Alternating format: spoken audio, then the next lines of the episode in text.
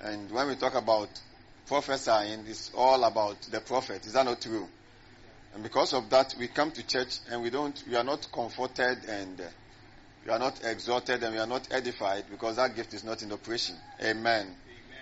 But it's so important that we bring back that gift into the body of Christ. Then we said that there's also the revelatory prophecy. Amen. Amen. And the revelatory prophecy has to do with the supernatural utterance, which has an attachment of revelation to it. So we, and we said that it's mostly in the office of the prophet. Is that true? So the prophet works in revelatory prophecy. That means that he's inspired to speak forth words by the Holy Spirit. But attached to those words he's speaking forth is revelation. The prophet has the grace to be able to see and to be able to know supernaturally. The prophet can know what is happening in your life or see what is happening in your life and all that supernatural. Is that not true? Whilst he uses the vehicle of prophecy to reveal what he's seen and is hearing. Amen. And that is very important. Is that important? It's So it's important we understand the two because most of times when prophecies are given, people don't really understand what is happening to them. Amen. So the man of God saw about me is true, is true, is true. If the man of God is, has said what he said is true, then it must come to pass. And it's not every Christian that experiences the, the manifestation of prophecy. And that is why we talk about our theme for Avalanche is warring with prophecies. Because not many Christians even know that they have to, they have to wage war with prophecies. So we continue from where we ended yesterday. And then maybe God willing tomorrow, I'll be talking about warring with prophecy. Amen. How do you war with prophecy? Which prophecies do you war with? Amen. Is there every prophecy that you receive that you begin to wage war, or there are some prophecies you have to wage war? These are things you must know. Else you visit all the prophets in Ghana and walk around with nothing to show. Amen. I met a friend who said all the prophets in Ghana, almost all prophets have prophesied to him. Amen. And he's still the same. And he was now blaming the prophets and all that. And I asked him whether when they were prophesying to him, what they said was true. He said it was true. He said, okay, if they told you things that were true and you, you confirmed there, then they couldn't, have, they couldn't have been false prophecies. Is that not true? What is making you confirm prophecy that it is true, it is true. And then when you finish, the other one that they add that it will happen in the next two weeks never happens. Is that not strange? Hmm, it's strange. But we have to learn some of these things as Christians. Amen. So, Let's begin from revelatory prophecy again. Amen. If you missed it, you can go back to our Facebook page and learn and do what? And learn. I'm not hearing your response. Why are you guys angry this evening? If you are here, shout glory. glory. Amen. So we say that that revelatory prophecy is that prophecy. You can write it down. Or supernatural utterance with revelation coming forth in it. And we said that when you are walking in, well, you are, we are prophesying inspirationally, you are bubbling forth words, words. Amen. Bubbling forth. So, revelatory prophecy is that prophecy or supernatural utterance with revelation coming forth in it. It is revelatory in nature. Write it down. It is revelatory in nature. And you will see in that utterance is a kind of seeing inspired by the Spirit. Kind of seeing inspired by the Spirit. Or a prophetic seeing. Amen. And this is a ministry associated with the prophet. Amen. Have you gotten something down? Have you gotten something down right now? So it's a ministry associated with the prophet. Amen. Every prophet works in the revelation. That means that every prophet has the ability to see into people's lives, to see into situations, and to see what the Spirit of God is revealing to him. Amen. He works in revelation. So he knows what he is seeing and he sees what he knows. Is that not true? Amen. Come on, shout glory. glory. I said shout glory. glory. Hallelujah. And there's a difference between preaching and prophesying. Amen. There's a big difference between preaching. Are you in church? Yes, Don't let me spend two hours here preaching. Amen. Because if I spend two hours here preaching, you'll go home like that. Is that not true? So you should flow with me. And don't let the children distract you. Amen. They are having their own service. Let the children come to Jesus. Amen. So there is a difference between preaching and prophesying. Write it down. There's a difference between preaching and prophesying. There's a difference between preaching and prophesying. When we preach, we announce or we are announcing the word of God. We are announcing the good news of God. When we are preaching, we are announcing. Sometimes when we are preaching, we preach inspirationally. You see, sometimes when we are preaching, we preach inspirationally. It means that we don't preach from our head, we preach from our spirits. The word of God keeps just coming forth out of our spirits. The word keeps coming forth out of our spirits as we preach the word of God. And because of that, certain people tend to think that once we preach inspirational, inspirationally, then it's also a kind of prophecy. So sometimes people say that even preaching is prophecy. But preaching is not prophecy. Amen. Preaching is an announcement. Preaching means to announce. So you're announcing the good news. But prophesying is by inspiration. You can preach without necessarily by inspiration. You can preach from your notes, you can preach from anything, you can just stand up, read John 3.16, start telling, telling us something. It's a preaching. Preaching is different from teaching. Amen. But, if you are prophesying, it will be by the move of the Spirit on your inside. It means that there will be a bubbling forth from your inside. There will be the Spirit of God speaking to your spirit and uttering words to your spirit as to what you should say when you are prophesying. I've said it, I said it yesterday that you cannot prophesy by yourself. You prophesy by the Spirit of God. And that is why sometimes it is not good when we bring forth somebody to you that prophesy to the person as a prophet. It is not correct. Why? Because prophecy is by inspiration. So there can be a time where you can sit with people and not necessarily prophesy. Or people can come before you and not necessarily prophesy. When a prophet does not know, I'm talking about prophecy, revelatory prophecy this time around. A prophet does not know or does not have enough confidence in what he does and all that.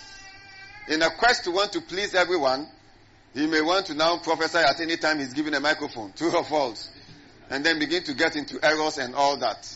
Come on, shout glory. And say things which are not there. Amen. Because he wants to please people. The ministry, prophetic ministry said that it is no ministry is done to please anyone. We do ministry to please the Lord. We serve people with the gift God has given to us. And we please the Lord through that gift. Amen. And we said that the gift is to profit all, is to benefit all. Amen. Amen. Is that true? So preaching is not necessarily prophesying. Secondly, I also want us to take notice of the fact that many also say that, oh, in this generation we don't need prophecies. And yesterday I highlighted, I think I talked about that, that any man of God who says that is in error. So you can be in error because you despise a particular gift. But if you despise a particular gift of the Spirit, you are in error. Is that true? You can't despise the gift of the Holy Spirit. And then people say you don't need the gift of prophecy or we don't need all of those prophecies because the word of God is there. So all you just need is true. The word of God is there. But revelatory, all the prophets are very important. Revelatory prophet is so important because uh, USA is not in the word of God.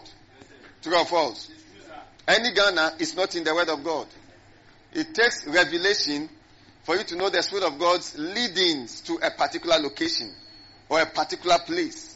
Even Paul himself, who wrote the epistles, needed revelation at a point in time as to whether he should go to Asia or not to go.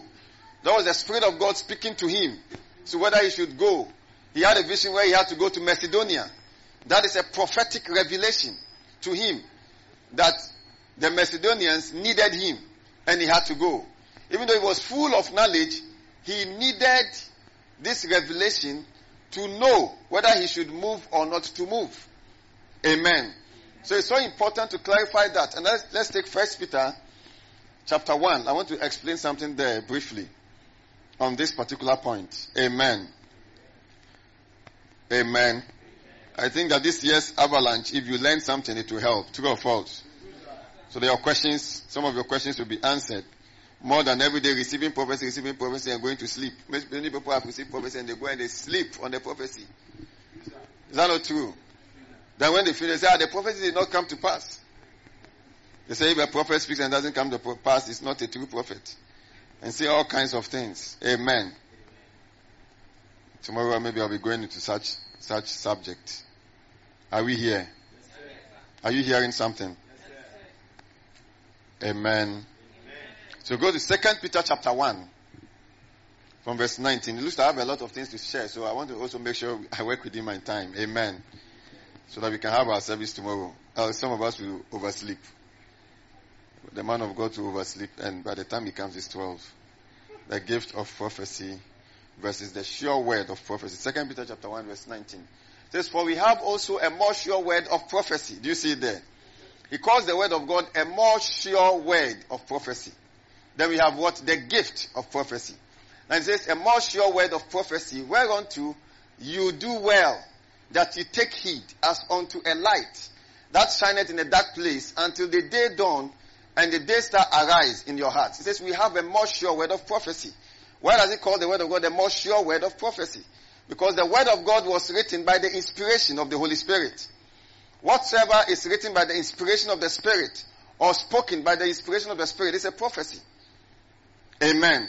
So it says that why the Spirit of the Lord says that holy men were moved, they were inspired to write the scriptures. True or false? But because a more sure word of prophecy, that is a, a, a more trusted word of prophecy, that is a, a, a faith inspired word of prophecy. Come on, shout amen. amen. Why? Because the word of God is the foundation upon which all prophecies anchor. The word of God. The word of God is the material through which we judge prophecies. For instance, it is through the word of God we know that inspirational prophecies are for edification, exhortation, and comfort. True or false? Yeah. So, the word of God is the basic, is the foundation for all prophecies. So that through the word of God, we can scrutinize a prophecy. Do you hear what I said there? Through the word of God. It's a more sure word of prophecy that we can trust on. So that even if you've not received any prophecy or something, you still have your faith in the word of God. And when you even receive a prophecy, your faith must still be in the word of God. Every prophecy that you receive, inspirationally or revelatorily, is still founded on the word of God. There is no prophecy that is outside the word of God. So, if a, a, prophet shows up and he says, I'm a prophet, and God told me that I should give all of you, all of you kerosene to drink, and get me, a, get a bottle. If you take kerosene, all of you will become like this. True or false? Which we have been seeing with some of these men who are coming to the system who are not prophets. Amen. They, they, they are not prophets. They are only just the, the man of God who says that God has given him a, a, an assignment to bath ladies. And all he does is to put ladies in buckets and bath them. I don't know whether you've heard that, all of those things or seen those things. You see. Why? Because sometimes, and that is the problem with some of these guys who come into the system who are not prophets. You know, some of the things they say cannot be scrutinized with the word of God. You, when you look, when you compare, that is why he calls it the more sure word of prophecy. So that whilst the prophet is saying that, if you are, and it's important that we as believers learn the word of God. I don't know how many times I should shout that. Is that not true? It's true. Why? Because if you are ignorant of God's word, anyone can take advantage of you. People say that uh, men of God have taken advantage of them, or certain prophets have taken advantage of them, and all that. And, and, and they say that because of ignorance. You see, the word of God doesn't show us that you should go to a church and be bathed. True or false? Is that what we do in church? The word of God tells us what we do in church. And even the order of worship in the church of God. So if you don't know any of that, and you just go, so after they bathed me, I got pregnant. And after I was looking for a child and they, they bathed me. I heard a, a, story of a police officer who traveled all the way to go and see a prophet somewhere, somewhere in some bush somewhere. The prophet was hiding somewhere, somewhere in the bush. And the police officer, out of frustration, traveled all the way to that bush. There is no prophet who lives in a bush. True or false? It's only native doctors who live in bushes. Why? A prophet is sent to a local assembly. Write it down. No prophet is isolated. Every the ministerial gift is for the local assembly. The ministerial gift, ministerial gift, prophets, pastors, evangelists, and all that. It says it's for the perfecting of the saints.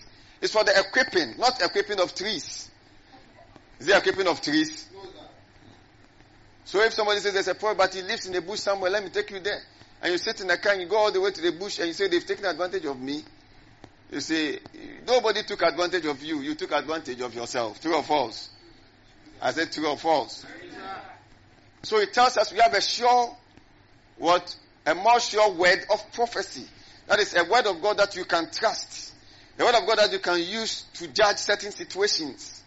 You see, the word of God, I remember the prophet, a prophet came, there was this man of God who was uh, uh, commanding miracle money and they were happening. And people were saying, oh, this is fake, this is fake and all that.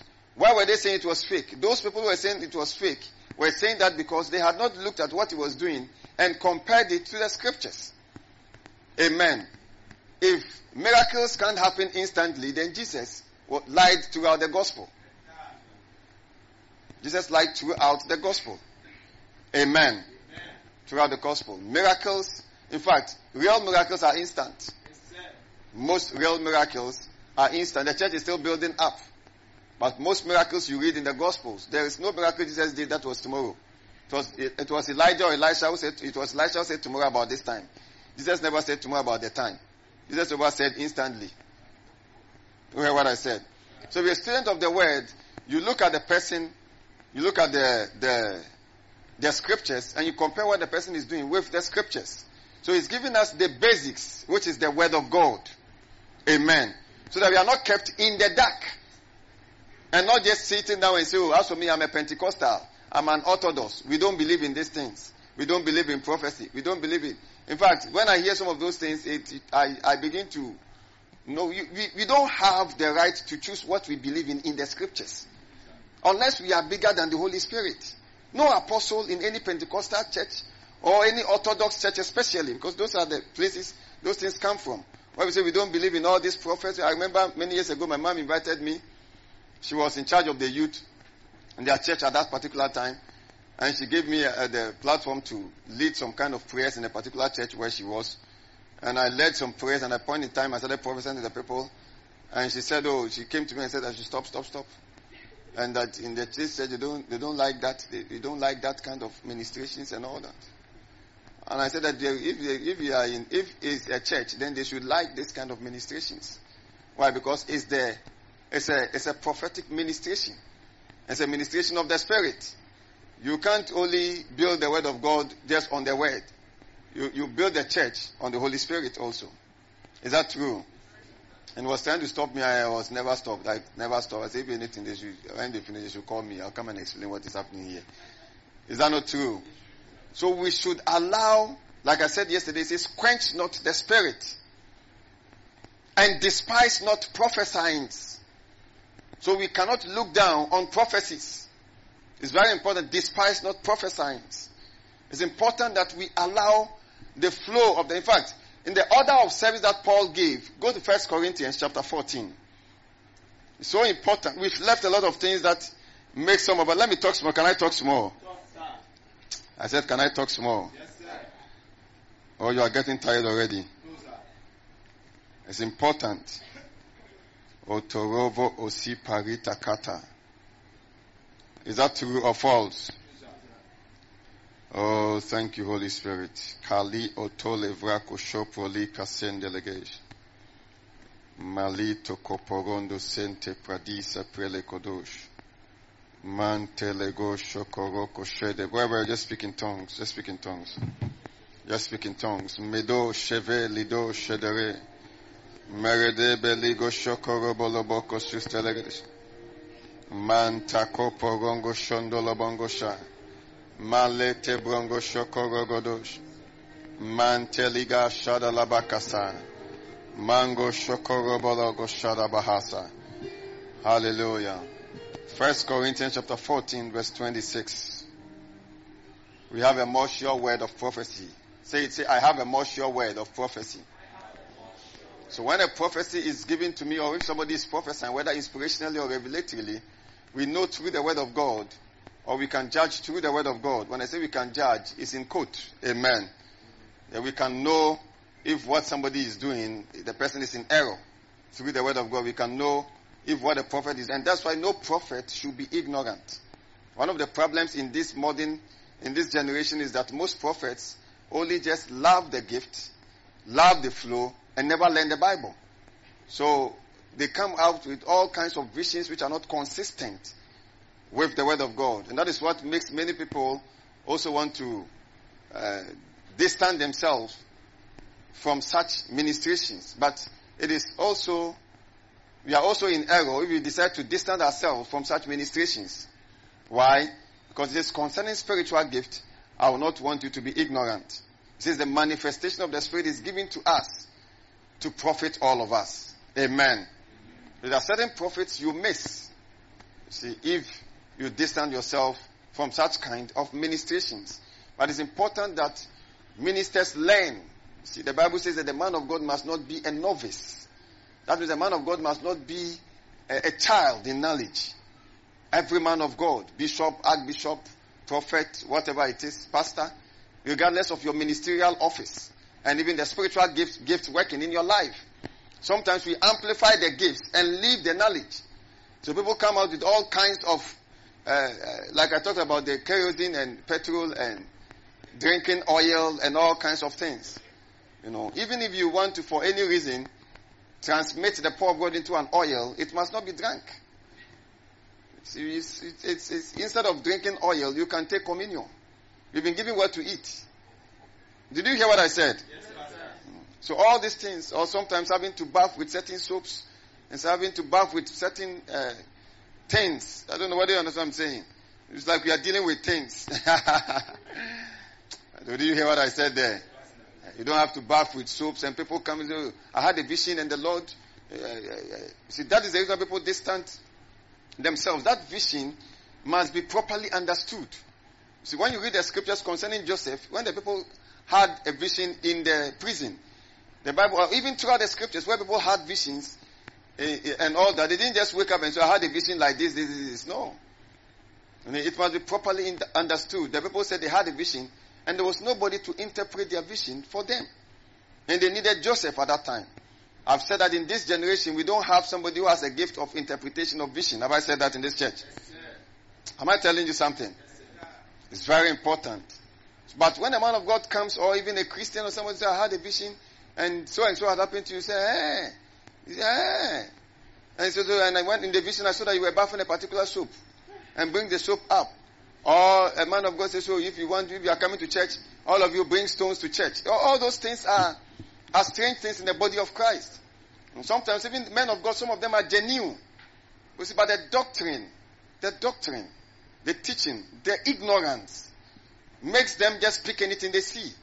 Don't necessarily trying to examine them in the light of the gospel, in the light of the word of God, no matter your, your revelational giftings, even as a prophet or as a minister of the gospel, it's important that you are not always in a haste to talk about what you see. You see, people say sometimes, oh, Papa P sees things doesn't talk about because you, you must not always be in a haste. Why? Because there are certain things you see and you must examine them very well before you tell people. I don't know whether you understand what I'm saying. You examine them in the light of the Word of God. If I have a dream and maybe I saw you bath in a particular soup, I must know what that means before I tell you. It doesn't mean I should come and tell you, go and bath this particular soup and all your problems will be over. Or, as you are coming to church, all of us bring salt to church. Sometimes all of you bring bulb to church. As we on the bulb, your light will shine. All of you bring salt to church. As we, you, you bless the salt and you put it in your, your life will become taste, uh, uh, I, I, don't know whether that's what I'm saying. And all that. Some people have such visions in, they have, some prophets have the visions. That they saw salt or something like that, which you cannot doubt. But the point is examining such visions in the light of the Word of God and knowing what the Spirit of God is communicating, see, to the church or to you through a salt. So that you don't just come and say, oh, all of you as you are coming to church this Sunday, it's a Sunday of, uh, uh, of salt or it's a Sunday of good life, or the Sunday of taste. Some people say, all of you as you are coming, bring cutlasses to church. And all that. All those kind of things happen. And you say, we are coming to kill our enemies with those cutlasses. You see, those are things that are happening. And that's why people always want to distance themselves from the office of the prophet. Very great office that we'll be talking about. Amen. And some will say, oh, those are divine directions. And it's important we understand some of these things. Amen. Amen. I don't know whether you understand what I'm saying. Amen. When you study the scriptures, where people miss it, especially in the New Testament, if you want to use the Old Testament alone to do prophecy, you will go into errors. You may ask somebody to go and jump into Labadi what beach over there or Labadi Sea over there or something. You understand? Just like maybe uh, Elisha did. So you may end up going into errors because of their kind of dispensation. You know, the prophetic office have been there. The prophetic ministry has been there throughout the scriptures. Throughout the scriptures. And that is why some people say, oh, even Elisha did. Even Elijah did. But you see, things are very different in the New Testament. Come on, shout glory. You understand what I'm saying? Things are very different in the New Testament. And when you want to study where aprons and handkerchiefs were used, you want to study where shadows were used, because that's what people normally use. And handkerchiefs and aprons were used. None of the men of God in those days ever asked anybody to bring aprons and handkerchiefs to church. No one. You should you read it with a kind of understanding. Peter never said that bring the sick and I'll put my shadow on them. No. The Bible says that when they saw the outflow, the outpouring of the Spirit through the man of God in healings, and they saw many people healed, the people saw cripples, blind eyes open and all that, and they spoke among themselves. They said, Oh, let me even bring my relative. They, that was an expression of their faith. It wasn't the man of God who gave a divine instruction that bring a sick and I'll put my shadow on, on them. Is that what the man of God did? No, it was the people themselves who saw all the miracles that were being done by the apostles. The Bible says, I think in Acts chapter 5, where they decided that, oh, let me bring my sick person I even put him on the streets. So that if Peter is passing by, he says, peradventure. Meaning that it's not everybody his shadow even fall on. But if in, should in case his shadow falls on so and so, the person will be healed. Because the Spirit of God was working through everything that came in contact with Peter. The same with Paul. The Bible said if we bring aprons and handkerchiefs and even touch Paul, there will be a transmission. It wasn't Paul who gave an announcement that this Sunday is a Sunday of handkerchiefs and aprons. There was nothing like that. So it's important we understand some of these things. So that in the name of uh, in quote, we don't, we don't go into a lot of errors and make the word of God of none effect. It's very important. That is why people always want to distance themselves. But no matter what you think you want to do, I believe that you should examine all in the light of the word of God. True or false? The light of God's word. So he says, we have a more sure word of prophecy. Where you can look into the scriptures to see where any of the apostles called upon a Sunday of salt or a Sunday of stones.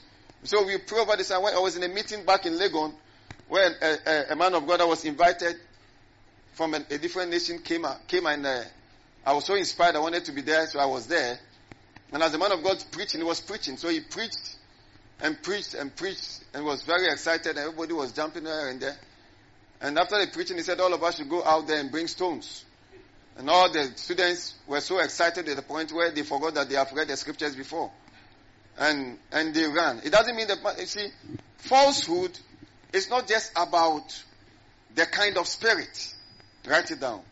Because in church, when we say falsehood, People just think maybe the person is using an evil spirit. The person is, you know, you can go into error through ignorance. You can go into error through ignorance, even as a Christian. You can go into error through ignorance as a minister.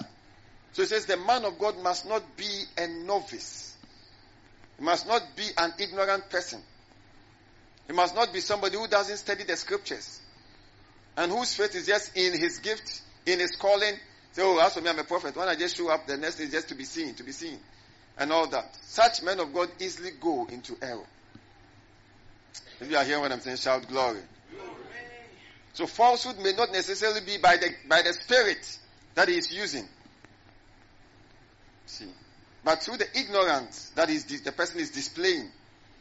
So the person said we should go bring stones and Many people went out there. Most of the youth, young, we were all young and in church, about 100 or 200 of us, and they all ran giddy, giddy, giddy. They went to bring stones from the church. He said, All witches in our family should somersault and die. And after that, you throw the stones. As we throw the stones, it's a prophetic something. The stone will go to wherever it's supposed to go and kill uh, the, our enemies and all that. And the students did it. They were so even excited to have done it.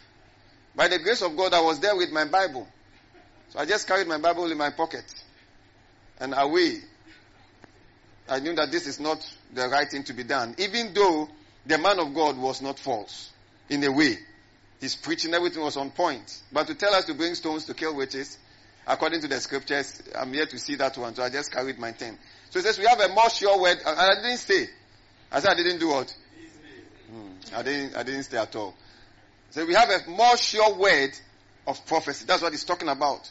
So that we can look at certain actions in the light of God's word. Amen. Amen. Who understood what I just explained? Now, look at the order of service that Paul gives. How is it then? The same First Corinthians chapter 14. How is it then, brethren? When you come together, every one of you has a psalm. So he's trying to tell us that we should so spiritual. See, I think I talk too much nowadays because of what the church has turned into. True or false? People just come to church for what they can get and run away. Should I say that again? If that is right, say that's right, sir. That's right. That's right. That's right. Because it says, how is it then, brethren? When you come together, Every one of you has a psalm, has a doctrine, has a tongue, has a revelation, has an interpretation. Let all things be done unto edifying. Let all things be done how? Unto building up of the church.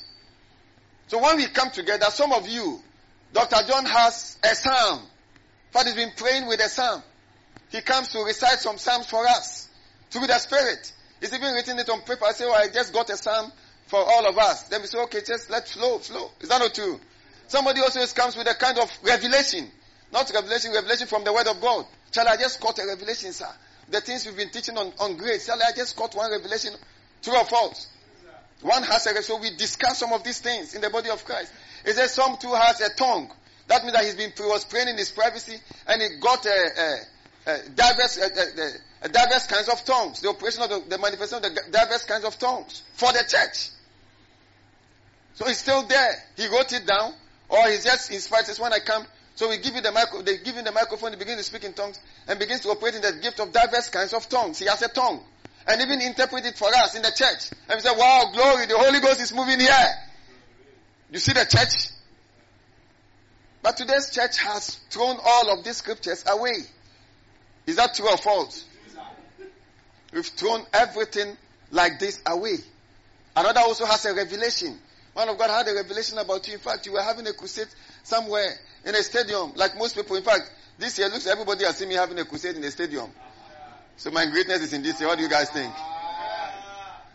And and that's that's the brethren having a revelation about the man of God. Is that not true?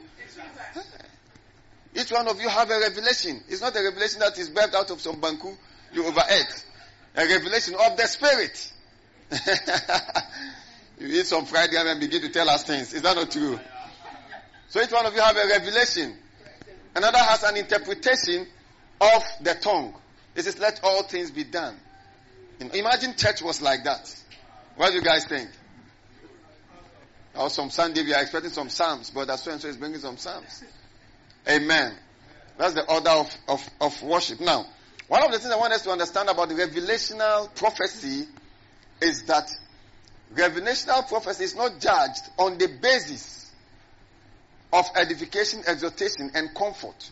That means that you can't judge the prophecy of a prophet based on inspirational prophecy. You see, you can't judge it on, eh, on exhortation, edification, and comfort. So people receive prophecies from prophets and receive revelations from prophets. And they say that, oh, after the revelation that the man of God gave us, in fact, it, it is like a, a kind of a negative prophecy. In fact, it instilled some fear into me. Amen. I said it did what? It instilled some fear into me. And then they said, oh, but the prophecy, every prophecy is supposed to be for edification, exhortation. It's not every prophecy that is supposed to be for edification, exhortation, and comfort. Write it down. It is not every prophecy that is supposed to be judged on the basis. Inspirational prophecies are for that. Are the prophecies in the church like this. Thus said the Lord. Amen. Then you begin to speak forth things. Is that powerful? But prophecies given by a prophet, a genuine prophet, is not judged on the basis of comfort, edification, and exhortation. I say that because I, I listen to a lot of things a lot. And I watch a lot of things a lot. In fact, and I read a lot of things a lot also. Amen. And I realize that even most ministers, uh, uh, senior ministers in the country, when they are talking about prophecies that most prophets give in Ghana and beyond, their basis for that is this. Edification, exhortation, and comfort. See, they said, oh, if the prophecy is not for edification, exhortation, and comfort, then it's not a genuine prophecy. That is wrong. Amen. That, that is wrong. A prophetic revelation is not a prophetic what? Revelatory prophecy is not judged on the basis of that. Did you hear what I said there? So the prophet doesn't come to you to speak to you for edification, for exhortation, and for comfort. No. He comes to tell you what is revealed by him, by God to him. Amen. That's one thing about revelatory prophecy. I want you to write it down. Secondly, nobody has, no pastor, no teacher, none of the offices, not even an apostle, has the right to judge a revelatory prophecy from a prophet. Nobody has the right. People can say things out there and all that. But nobody has the right. No apostle in any church, in any country, or who just came from, uh, what do we call it? Uh, where? Zion. Has been given the right. How, why do I say that? Go to First Corinthians.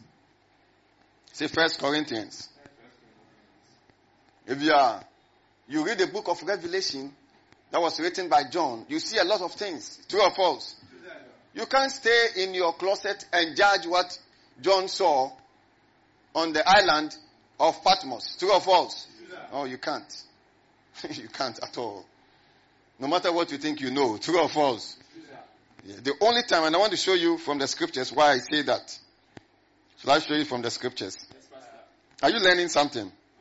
Looks like this year's avalanche is more of learning. True or false? I'm in, the, I'm in a learning and teaching mood. True or false? First Corinthians chapter 14, verse 29 to 30. I wanted to see it here. Is this not powerful? So no apostle has the right to judge a prophecy from a prophet in their own churches or in a particular church or in, a, in whatever it is. No apostle in the New Testament or no teacher in the New Testament. Why? Can we all read 1 Corinthians chapter 14 verse 20? Are we all there? Are we, are we, are we watching the screen? Can we read one, two, go? Mm-hmm. Mm-hmm.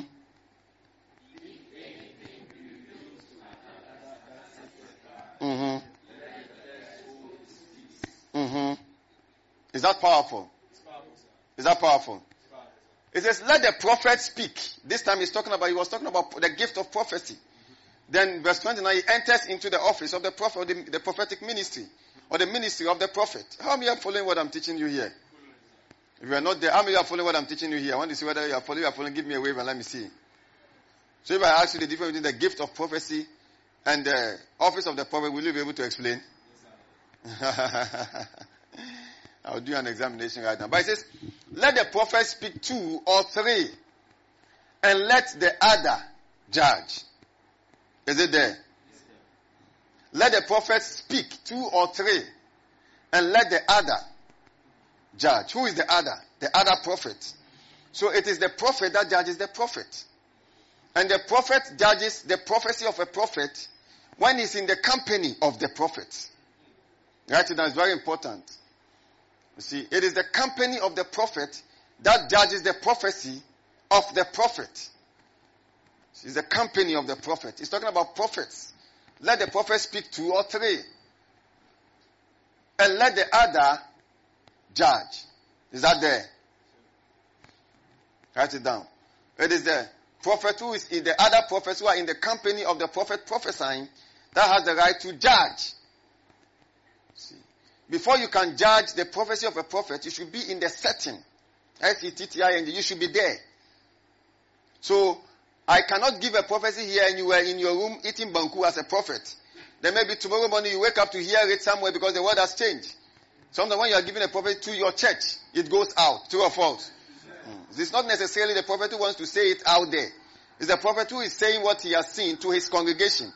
And those words are picked by people within the same church or some media people or whatever people. And they play it somewhere for it to go viral. True or false? So whilst the prophet is speaking, the Bible says that the other prophets that are there should judge. So after eating your banku and then tomorrow morning you are in the spirit somewhere, you are coming to judge what happened yesterday. It's wrong. Is that true or false? So that's what he's teaching us here that let the prophet speak two or three and let the other prophet that is also there, let him judge. Then verse 30 says what? If anything be revealed, do you see there? If anything be revealed to another prophet that is sitting there, that means that that particular prophet is not prophesying, or is not seeing, is not seeing anything, or he's just there, he's just choking. That's why I say it's not every time you are seeing. Those that used to think that when you're a prophet, when you are just walking, you are just, just be seeing everything. If that happens to you, you have to go and live on a mountain. Did you hear what I said? That happened to you. I know there are some prophets who think that they see everything every, at any time. That's wrong. It's just a, it's a, yeah, sometimes it's just, it's just one of those things. Amen. Yes, one. But no prophet is always seeing. Because it's dangerous. I said it's what? If you are always seeing, it's dangerous. It's dangerous. So why is it dangerous? you don't know what it means to operate in the office of the prophet, so it's okay for you. Is that not true? But if you are always seeing people's lives, all their, their eyes is always open in the spirit, are just watching the things that you'll be seeing. You have to carry you. You may even collapse one of the days. There'll be so much burden on your body. So much burden. So you need time to rest and be, be a little bit normal. Be what? It helps. Be normal. Sometimes you can even ignore what you are seeing as if you are not seeing it. So that you can rest and not put a lot of wahala on your head. Sometimes you, you do that. Right? Because the more you are seeing even things about people's life, the more you are burdened with the things you see. So it's only a prophet who is not maybe burdened or is not interested in your life. He just wants to prophesy and go. But every genuine prophet is burdened with what he sees. See, if you are about people, about nations, See, and about tents. Did you hear what I said? You are burdened. So if you are all just seeing everywhere we see, you'll be praying for the car, praying for the train, praying. You may not even be able to even relate with anybody again. So it's important. The Spirit of God does in such a way that you can also rest. Amen. So if anything be revealed to another that's seated by, let the first hold his peace. So it's in the company of prophets that prophecies are judged. And this prophet says that if anything be revealed, so if nothing is revealed to you, keep quiet there even as a prophet. Nothing has been revealed. If one of me is prophet and nothing has been revealed to me, I just sit down and think about myself. Is that not true? If one of me is prophesying also and I'm just there and I just see something about somebody to add up to what he's saying, I can just stand up and say. Or sometimes he may say something and I see that no, what he's saying is true. But it should be explained in this direction. No, well, let's explain in this direction. Do you understand? That's the unity of the faith. See, today, if you try that, people will say, ah, "How would you say unko na hu adiana?" Only time I started saying come Ghana. Is that not true? All kinds of things have made a lot of things happen. Who understood what I just explained right now? So you don't have the right to sit somewhere to judge a prophecy when you were not even there as a prophet.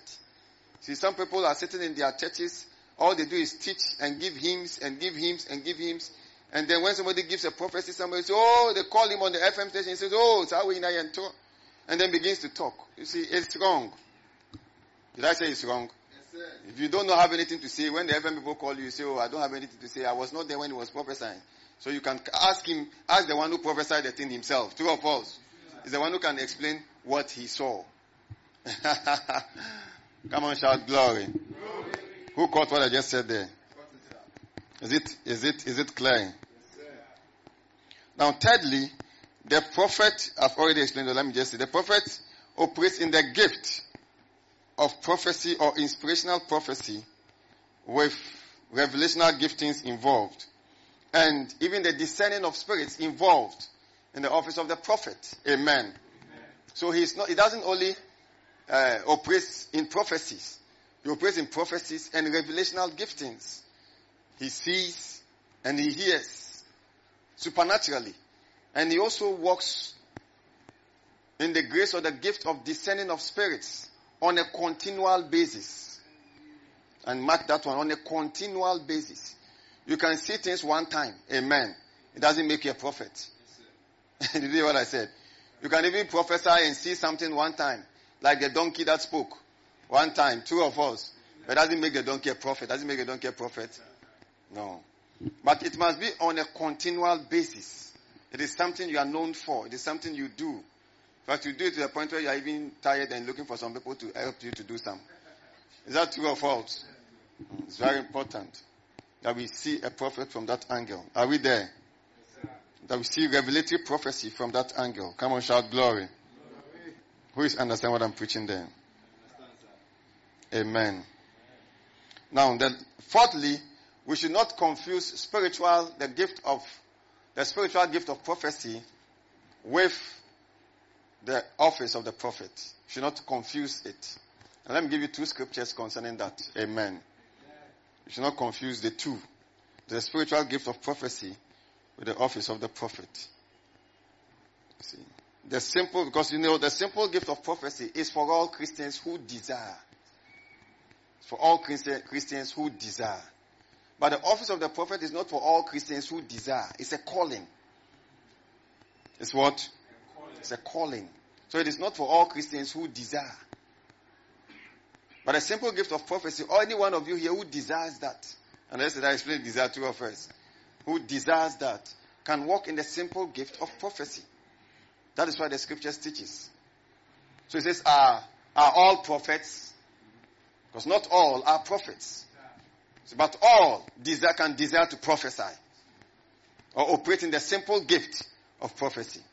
That's the fourth point. Do you understand what I just said? Let me give you a scripture to that. If you understand, give me a wave and let me see. So, everyone, every Christian can desire to prophesy or function in the simple gift of prophecy. Every Christian. But every Christian cannot desire to be a prophet because it's a calling. You have to be called. You have to be graced. If you understand, shout glory to that. Glory. Now, there is no such thing as a doom prophecy. Or there is no such thing as a negative prophecy. Write it down. There is no such thing as a negative prophecy. Are you following what I'm teaching? Yes, Shout glory. glory. I wanted to give you some scripture saying. Because of our time, I think you can just write the scripture down. For the fourth point, you can write 1 Corinthians chapter 14, verse 31. Can you take us there? Okay, we are even already there, verse 30. So take us to 31. That's on the fourth point. This is the fifth point, what I just said right now. That there is no negative prophecy. Look at another person, there is no negative prophecy. For you may all prophesy one by one, that all may learn, and all may be comforted. You may all prophesy one by one. So in the church, we can all prophesy with the gift of prophecy. Dr. John can just begin to prophesy. That said the Lord. So, so, so, so, so, so, so. By the time he finishes, the Sister Phyllis will pick up, that said the Lord. So, so, so, so, so, so, so, concerning the church, or concerning even an individual, not necessarily revelation. They are not seeing anything about the person. But the Spirit of God is speaking through them, to the church. Did you hear what I said? From there, it comes to Brother Alfred. That said the Lord, and begins to speak. He says that we may all prophesy one by one. In fact, the Spirit of God wants all of us to be able to prophesy one by one in the church. Oh, I thought you hear you shout and hallelujah to that. He says, so that all may learn, so that all may be comforted. That is prophecy. But when it comes to the ministry of the prophet, you can look at that in 1 Corinthians chapter 12, verse 28, quickly. Are you learning something? So I there to give you the turning point so that you don't just listen to it like a.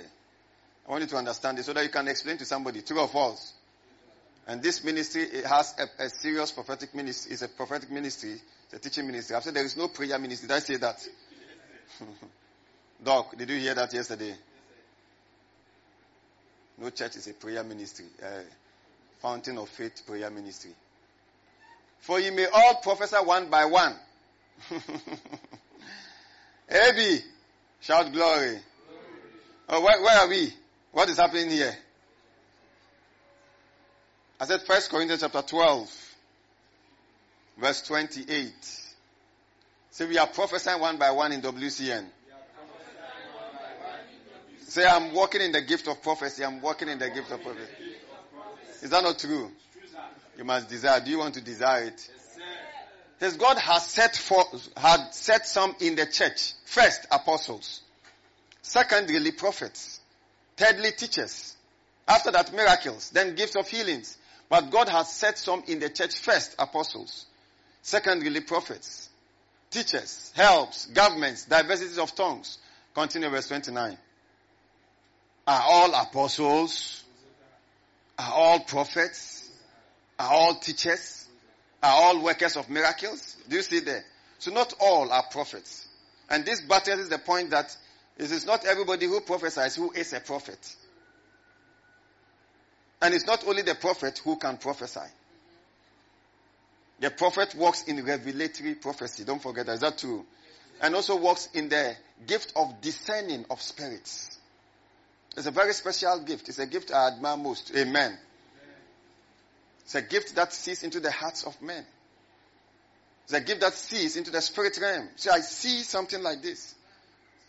See, it's a gift, it's a revelational gift of discerning of spirits. Of what? Discerning of spirits. You're able to see into the spirit realm. So sometimes somebody says, I see an accident. See, I had an accident last year. See, it's you, how, how did he see the accident?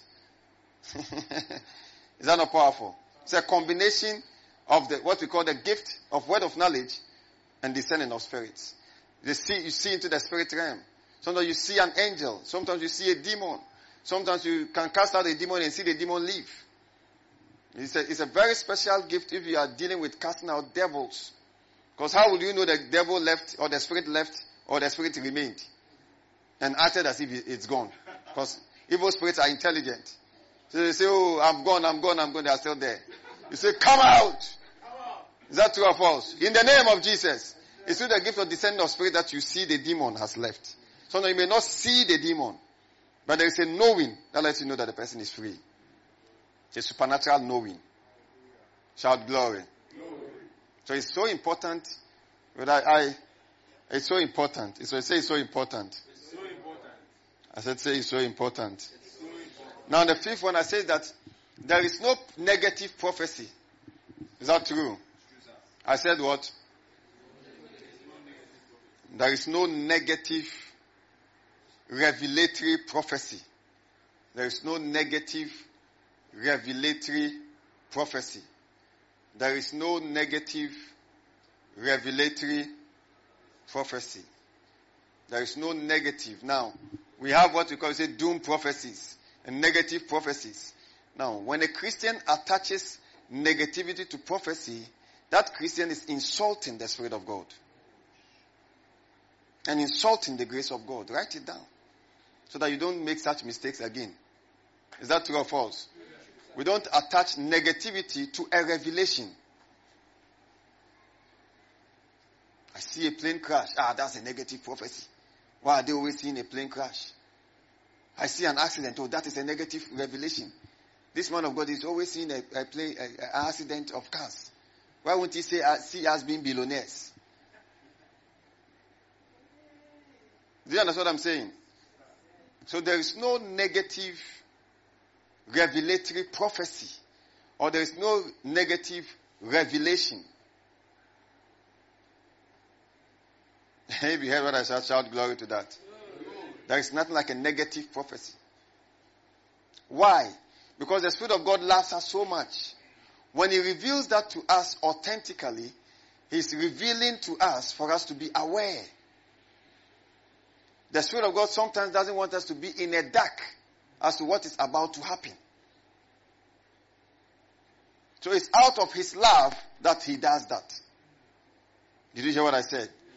So when He reveals something to us, and that thing is, is not like in our favor, we cannot attach negativity to it. We can only thank Him and ask for what we should do. Did you hear what I said? when we attach negativity to it, we are insulting the Holy Spirit. In fact, I've heard people say that uh, it's only in this generation that people, men of God, give negative prophecies and all that. They give, make it look like a, this is a doom prophecy. I have heard doom prophecies. We've even given it a name, doom prophecy and all that. When you study throughout the scriptures, especially in the New Testament, every prophecy, or almost every, almost every prophecy, let me put it that way, almost every revelatory prophecy that was given by a prophet was not in a good favor. And I'll give you those scriptures right now. Almost every in the New Testament. Did you hear what I said? Yes, Almost every. That's why I wonder I think people have learned so much that sometimes they say things we don't know what they're reading from. They are reading some other books, some translations or some commentaries, Matthew Henry's commentary. Is that not true of us? Or some other man of God's commentary somewhere. Because if it is the book we are reading, we see a lot of things like that. True or false? So we don't need to attach negativity to a prophecy. And so this prophecy is negative. Oh, why is that they don't deal with the evil side that they saw? The man of God must deal with the evil side that they saw. True or false? You see. If a man of God comes to you and says, I see an accident on Tuesday, it's a caution he's giving you. It's not for edification, exhortation, and comfort. That's what I said that. That's why I said that. But it is a caution. It is what? So sometimes the Spirit of God will add up to it. So on Tuesday, maybe do not pass here or do not go here. Or do not go anywhere, just stay and pray. Or sometimes, the Spirit God will tell you to be careful, even as you drive. So in your mind, this thing has been revealed to you through a prophet. And it brings you a kind of awareness of what, because you see, the Spirit of God is not telling you what He, the Spirit, is doing. The Spirit of God is telling you what is about to happen or transpire in your life that you may not be aware of. I don't know whether that's what I'm saying. It's so important. Through a prophet. So if you know that he's a prophet speaking, but he's speaking by the Spirit, he's doing what? Oh, I said he's speaking by what? Speaking by the Spirit. He's speaking by God. Or God is speaking through the person. You learn how to handle that. Sometimes it calls for prayers. I remember years ago when my wife was pregnant and I was sitting there when I saw their car getting an accident. I just stood up and started praying. And the car actually got the accident too. The drunk driver hit the car like this, bang. Nothing happened to our, the car, our car then. And the guy's car's fault and still continued with his driving because he was drunk. And she was really pregnant at that time. But I was even watching the television. It's not that I was praying. When the Spirit just told me, begin to pray, something's about to happen. So I could have just said, ah, this is a negative prophecy, sir. You can do all things. True or false? And gone to, and gone to sleep. I immediately I started praying in the Spirit. I prayed for about 30 minutes. I called them, said, where are you? They said, oh, we're on their way coming. I called, I guess, where are you? They said, oh, somebody just bashed our car and something like that.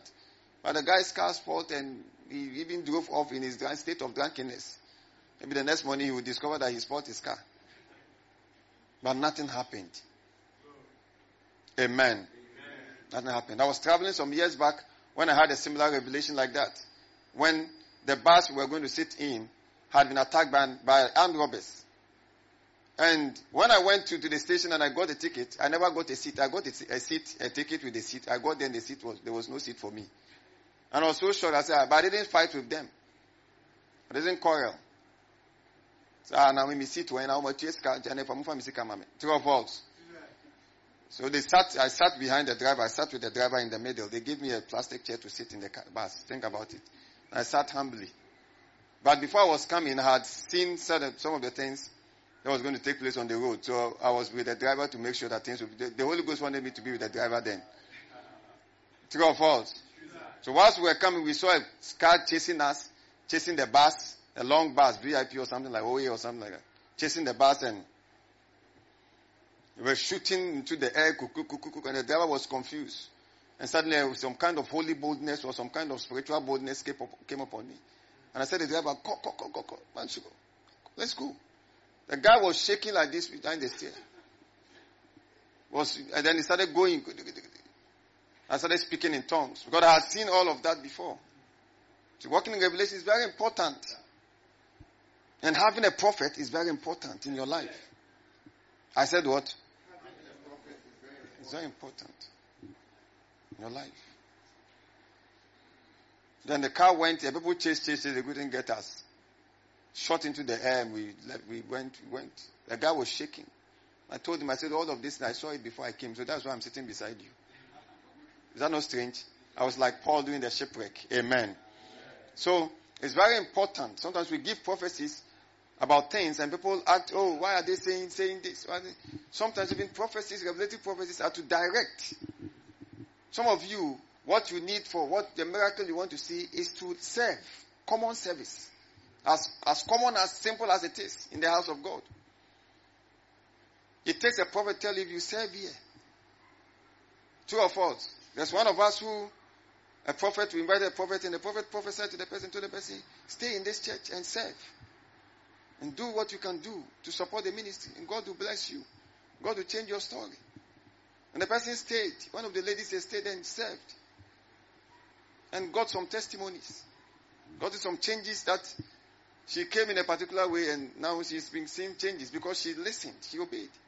She could have just come for one Sunday, listen to a prophecy and go home. And still went, go back home and face what she was facing the whole years. And so, but the prophet prayed for me. Did you hear what I said? Revelative prophecy. It's so important. Amen. Is it important? So let me give you certain scriptures. Maybe I can just end with this and then continue tomorrow. Is that powerful? Tomorrow, tomorrow I'll talk about what warring with prophets is true or false. I wanted to give you a lot of scripture, but we don't have time today. Oh. So go to Acts chapter 13, the book of Acts, quickly. Verse 1 to 4. I want to see some of the examples of the revelatory prophecies that were given. So that you know, you see how they were given and all that. Amen. Because today when we talk about revelatory prophecy, all people think about is Elijah and Elisha. In fact, Elisha was so equipped prophetically to the point where king, the king of Syria, read the Bible, and the king was coming to wage war against Israel, the king of Syria. And when he gathered his troops and said, this is where I will camp. See, when we, when we are going against Israel in the battle, I will camp somewhere in Osu. And then I'll let the military men stay somewhere in East Legon. And then draw all, do all the structure. So when he draws the structure, then the Spirit of God will reveal it to Elisha the prophet in Israel. And Elisha will call the king of Israel and say, this is so and so and so is what the king of Israel had planned. He will camp in Osu. He will do this in Osu.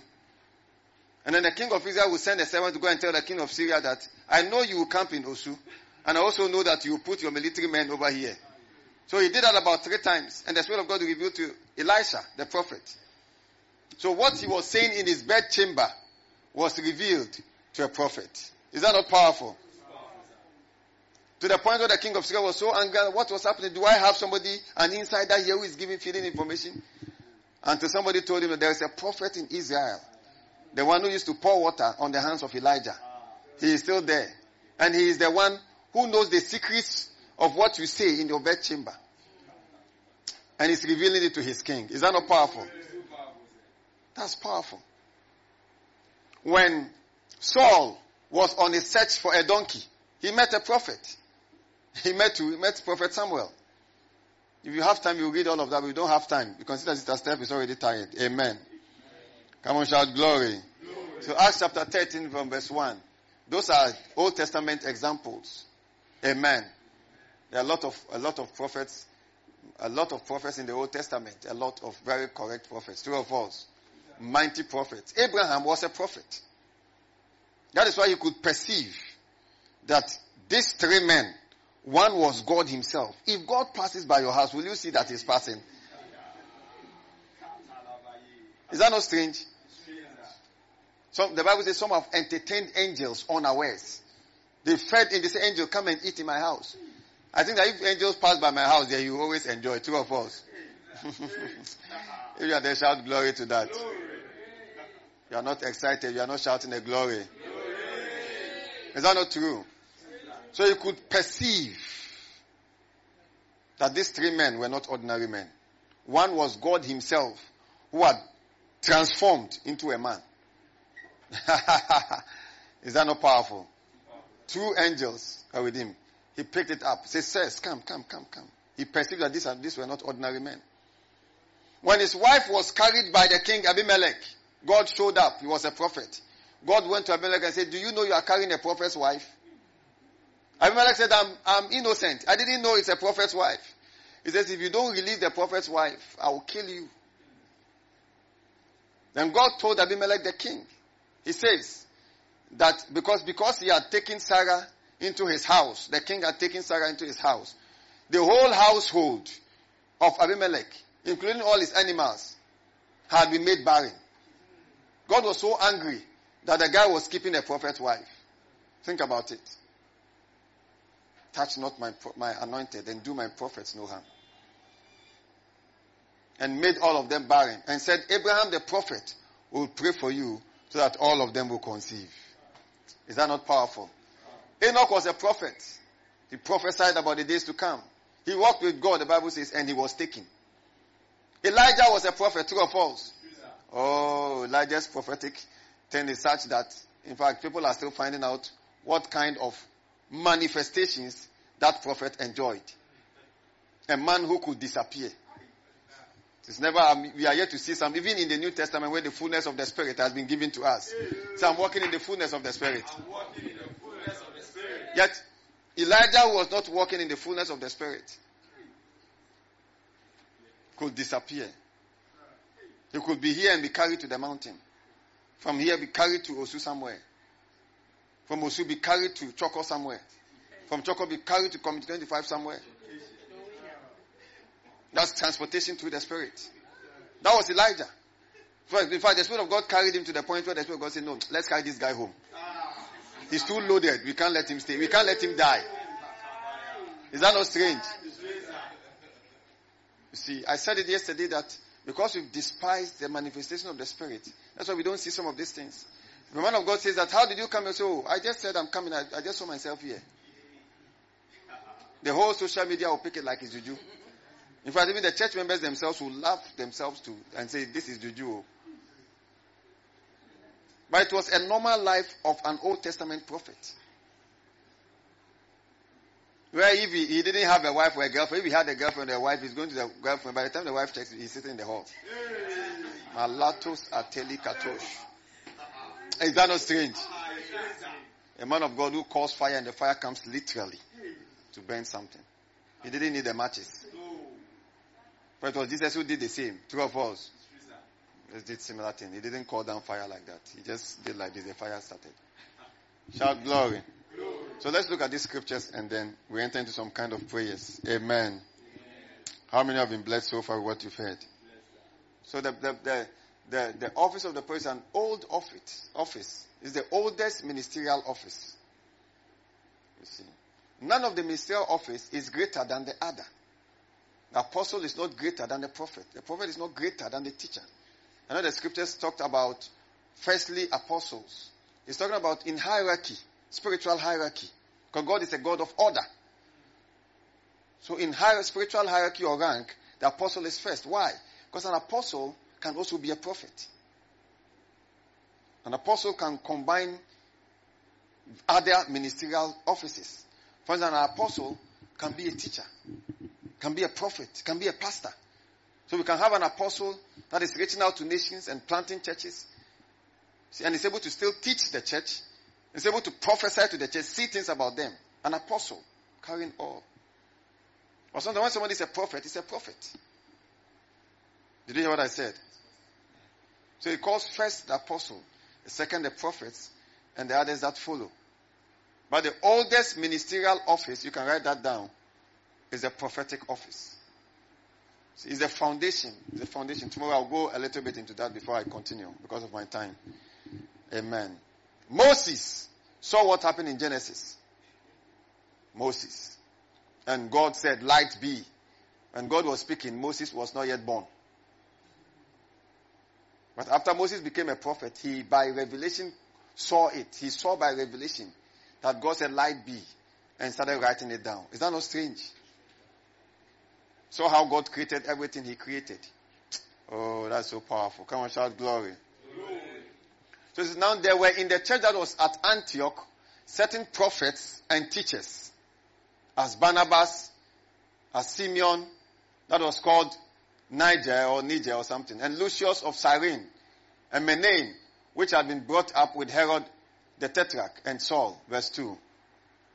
And as they ministered to the Lord, so sometimes the prophetic ministration or the even even the gift of prophecy works as we minister to the Lord. Sometimes there is a an attitude that attracts it. Sometimes there is an atmosphere that attracts it. You do hear what I'm talking about? Sometimes you need like Elisha, a minstrel. As the pianist is just playing, you see the Spirit of God just begins to shake within your spirit. Our Allegedes, your eyes are opened. So he says, as they ministered to the Lord and fasted, they were what? They were doing what? Do you see there? As they ministered to the Lord, that is like a form of worship. Amen. Amen. And fasted, the Holy Ghost said, separate me Barnabas and Saul for the work whereunto I have called them. Do you see there? The Spirit of God said, separate unto me Barnabas and Saul for the work that I've, and when they had fasted and prayed, they laid their hands on them and sent them away. Verse 4. So they being sent forth by the Holy Ghost, departed unto Seleucia, and from thence they sailed to Cyprus. Is that powerful? So that's one of the scriptures. The other one is Acts chapter 21, from verse 10 to 11. I want to see it there. I want you to see it there. Acts chapter 21, from verse 10 to 11. Quickly. And when, can we do it fast? Quickly. Amen. We don't have time. And as we tarried there many days, there came down from Judea or Judea a, pro- a certain prophet named Agabus. Say Agabus. Agabus. And when he was come unto us, he took Paul's girdle and bound his own hands and feet and said, Thus said the Holy Ghost. So shall the Jews at Jerusalem bind the man that owneth this girdle and shall deliver him into the hands of the Gentiles. Do you see there? So Paul was going to be arrested in Jerusalem, true or false? And the prophet saw it and told him that this is what he's going to do. He's going to bind him, bind him, put chains on his legs and his hands, and arrest him. Was that a, a good prophecy? No, when you are going to try and say, as you enter US, you will be you'll be arrested. That is what he said there. It's the same thing. So make sure you don't enter US now. True or false? Is it a, this, if we are calling it in our days, we will say it's a positive prophecy. But this was to create an awareness, to let Paul know what was ahead. He did not give him an instead whether he should go or he should not go, but he told him what to happen. And Paul got, went. And what he happened, happened. What he said happened. True or false? It happened. Paul was arrested. And he, he couldn't even preach any sermon. He went, they just, was just carried quickly. so he was carried quickly. Acts chapter 27 from verse 10 to 11 also. I love this scripture so, so much. Acts chapter 27 from verse 10 to 11. And this one, there was no uh, uh, reveal to redeem here. So he revealed so that now he will redeem him out of it. So that he will no longer be arrested. Is that what he did here? No, Tomorrow we will talk about that subject. True or false? I'll give you a lot of scriptures, a lot of scriptures, and why God reveals. I don't, I don't have time. Wish I had about five days. What do you guys think? Maybe we should extend it to Tuesday. Safida, what do you think? Come on, shout glory. glory. And said unto them, says, I perceive that this, now, Paul was traveling as a prisoner. He had been arrested like the prophet Agabus said, and was being transported. You see. And Whilst they were going, Paul, he was an apostle. Paul was an apostle, a teacher, and a prophet. An apostle, a teacher, and a prophet. Is that not powerful? So he saw what was going to happen. So he was telling the sailor, he says, and uh, Paul said unto them, it's a whole chapter we can't read all. On them says, I perceive that this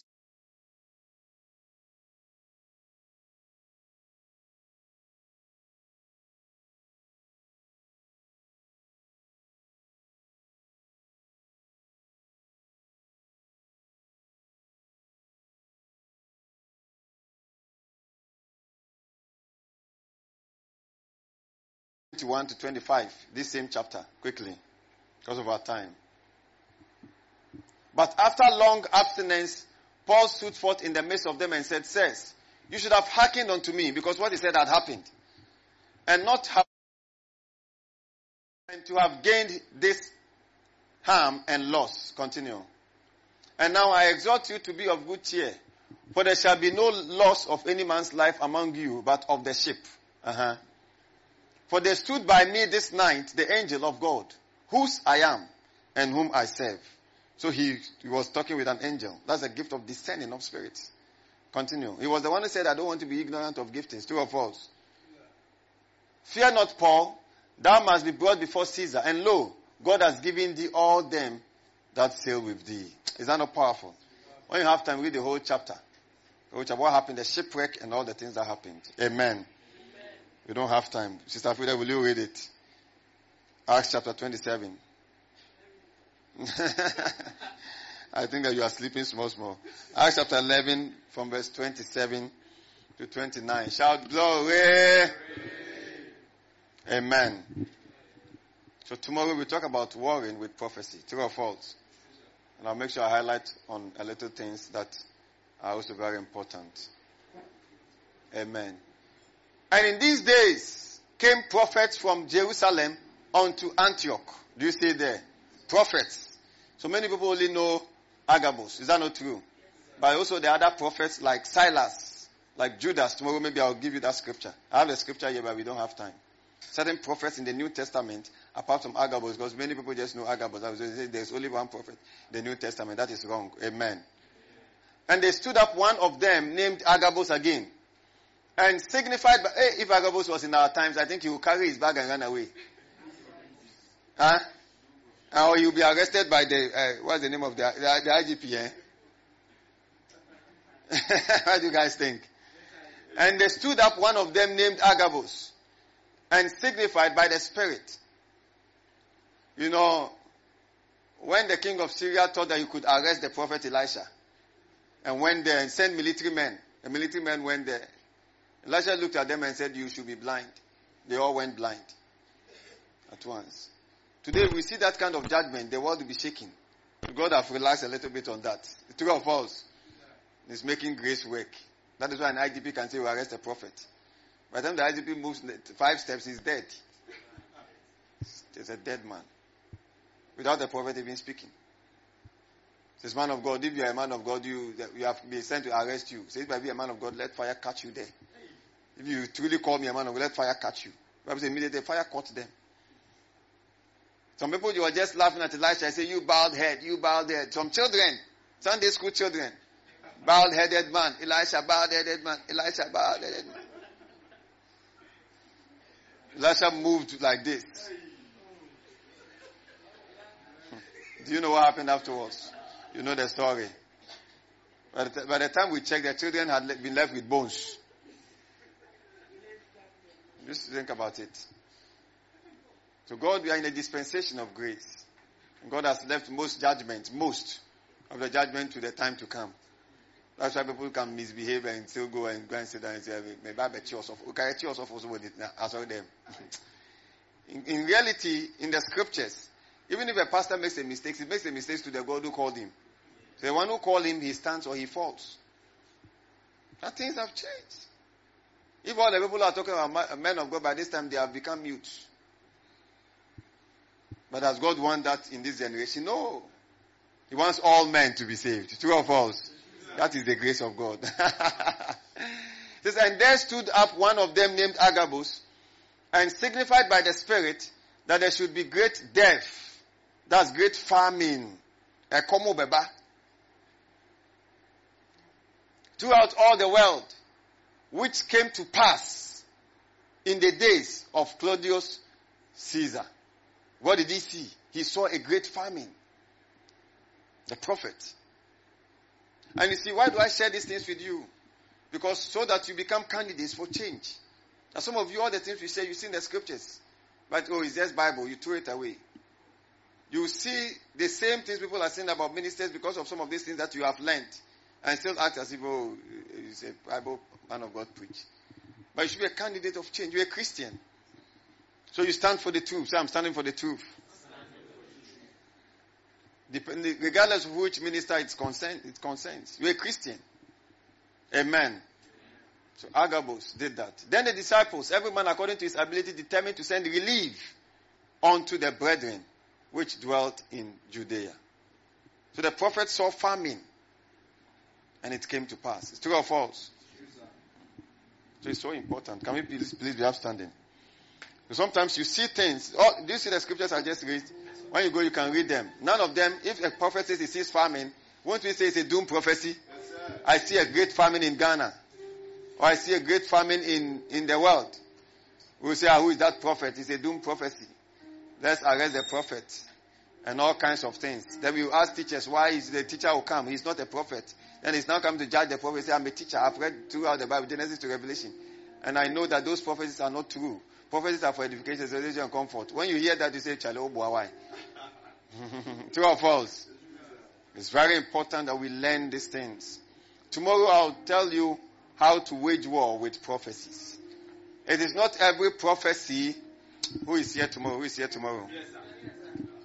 So, it's not every prophecy that when it is revealed or spoken, you just have to go home and sleep. Some of them you go, I've prophesied, I've been prophesying for many years. I prophesied, one of my prophecies was in 2007, 2008. One day I'll invite another boy to come. He'll come and tell you about the prophecy. He's still there, my friend. He's still there. Amen. We used to eat fufu together.